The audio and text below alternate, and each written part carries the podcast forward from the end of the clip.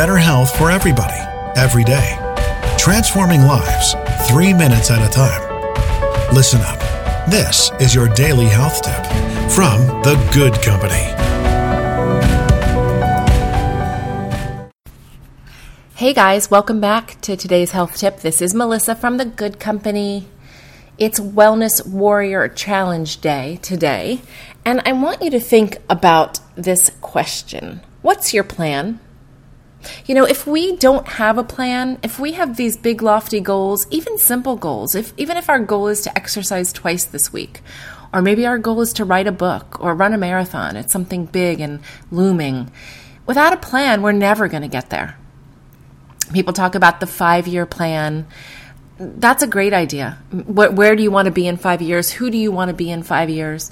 But we can break it down into littler plans. Right? Maybe our plan is just to get through the week with a positive attitude. And so what might that look like for us? If that's your goal, I want to get through this week with a positive attitude.